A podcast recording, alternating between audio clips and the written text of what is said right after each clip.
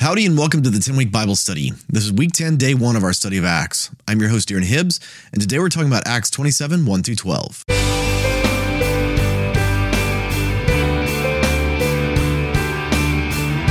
welcome back to the 10 week Bible study. Again, I'm your host, Darren Hibbs. Would you join me as we pray before we start today? Lord, would you open our eyes and our ears to hear what your word has to say to us? God, speak to us, touch our hearts today from your word. We want to encounter you and know you more. In Jesus' name we pray. Amen. With that, let's jump into God's Word. I'll be reading today from the NIV. This is Acts 27, starting in verse 1. When it was decided that we should sail for Italy, Paul and some other prisoners were handed over to a centurion named Julius, who belonged to the imperial regiment. I don't know if this means the Praetorian Guard or if this is a different group. There's different thoughts on this, but whatever it is, it sounds important and sounds like he's actually from Rome. And so, you know, he's new to Paul, and that's going to come into play here. We're going to see that that actually matters because I think. I think Luke is going to make the point here that the Roman guards up to this point, they've been around Paul long enough and they've seen Paul and they've probably seen maybe some miracles or just different things. I, I don't know. I, he doesn't say that, but I think he certainly alludes to it. And so I almost wonder if if Luke is making the point here. This guy's new. He's not from around here, and uh, and that's going to matter to the story. We'll we'll see why in a little bit. Verse two.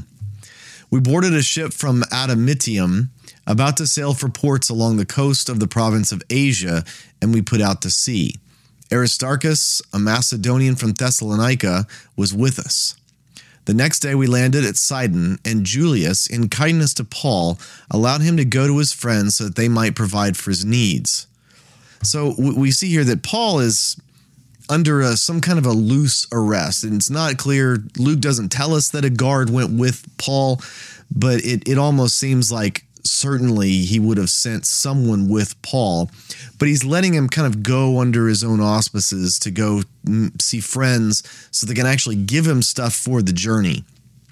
Because essentially, for the most part, if you didn't want to just, uh, I think, eat, eat gruel and, and subsist off of whatever the Romans decided to give you on, on these kinds of prisons and prison journeys, you know, you might actually rot and, and die from the food they would give you. So Paul is getting stuff to to make his life probably more bearable on this trip. Maybe it's not something that the other inmates were allowed to do, but he understands that Paul. Uh, I'm sure he's read his letter, and Paul is.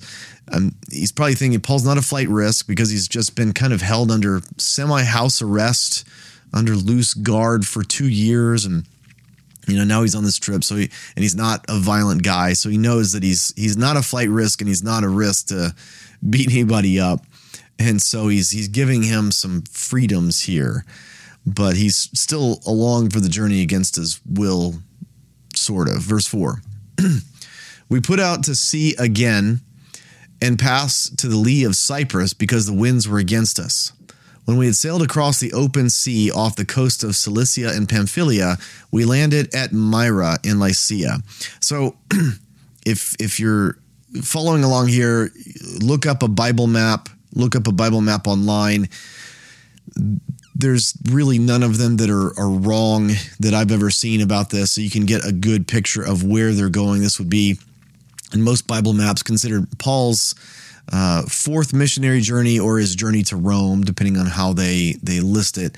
And so this is uh, essentially we've we've gone north of Cyprus and we're on the southern coast of Turkey, and we're now in kind of like southwest Turkey, and then we're going to be going into the Aegean Sea and and to some of the islands there. But Myra is in uh, uh, on what we call the southern coast of modern day Turkey. Verse six. There, the centurion found an Alexandrian ship sailing for Italy and put us on board. We made slow headway for many days and had difficulty arriving off Cnidus. Then the wind did not allow us to hold our course. We sailed to the lee of Crete, opposite Salmone. We moved along the coast with difficulty and came to a place called Fair Havens, near the town of Lasea. Much time had been lost, and sailing had already become dangerous because it was now after the day of atonement. So what it, what it's saying is it's like October-ish. It's getting late in the year.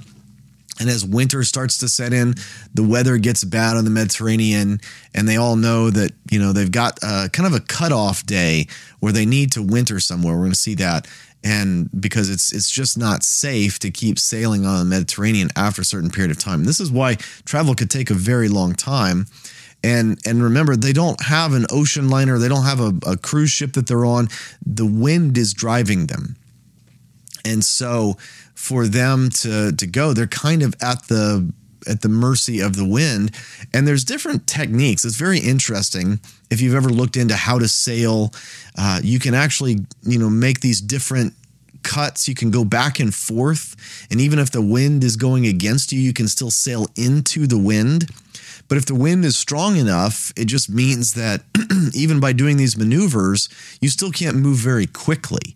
And so the wind is coming against them. So they're still able to move against the wind using these these sailing techniques, but they're not able to do it very quickly. And so they're losing time, right? They're just kind of inching along the coast. And so now they've arrived to essentially the south side of the island of Crete and that's where we're going to see that they're going to uh, uh, they're going to dock there and and this is where it's going to come in that this guy doesn't have enough experience with Paul.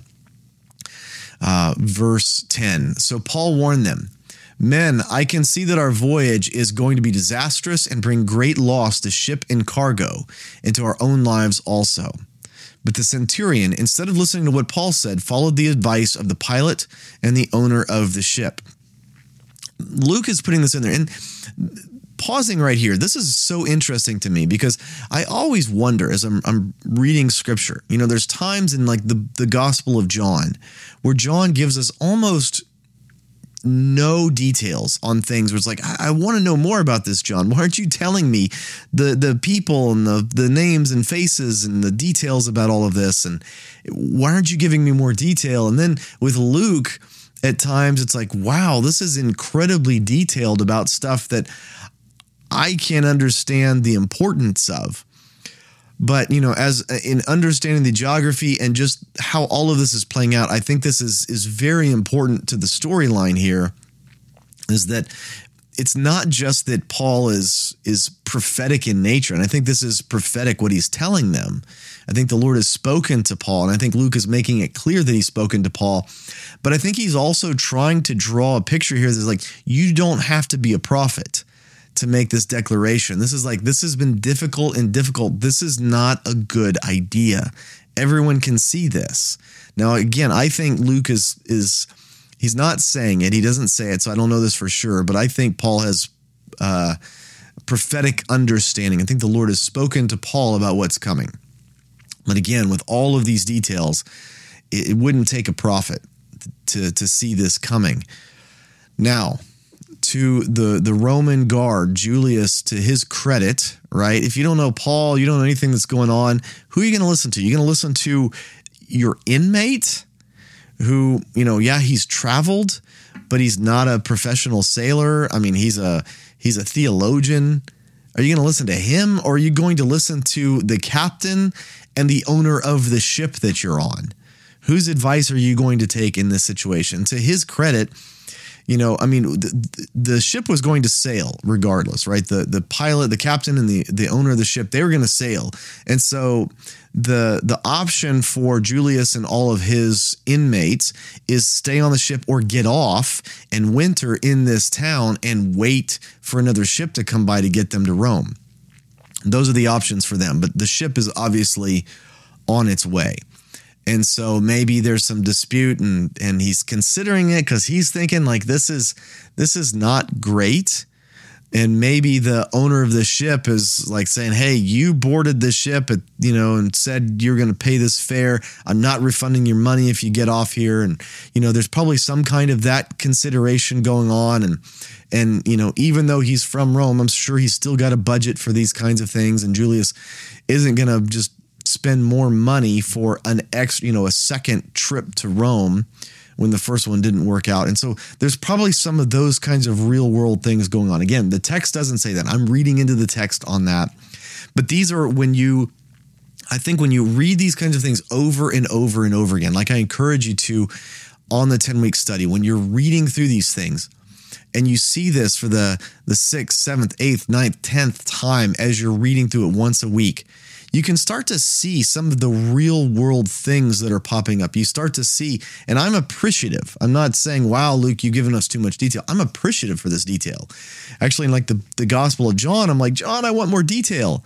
Right. So I love this kind of detail. And as you read through this over and over again, I really do believe that you start to get more of a human picture, a real world picture, that these are real people in real time making real decisions. I mean, you can probably put yourself in these situations. If you've ever had a, a car breakdown on a vacation and you're trying to figure out what do we do about that, right? It's like there's, there's, you've got these big plans and then something breaks in and, and ruins your plans. I mean, how many times have you tried to go on a trip and, and the, weather's bad and you can't fly out or you get stuck in an airport or you know things like that happen.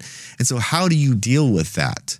And and there's there's I'm supposed to be here at this time but also I can't afford to just go get a different ticket here. I've got to work with this airline. You know you've got all of those constraints. And I think all of those things are are are just as real to this decision uh, this ill-fated decision and they don't understand that they've got a believer, a prophetic person who knows the God who created the universe.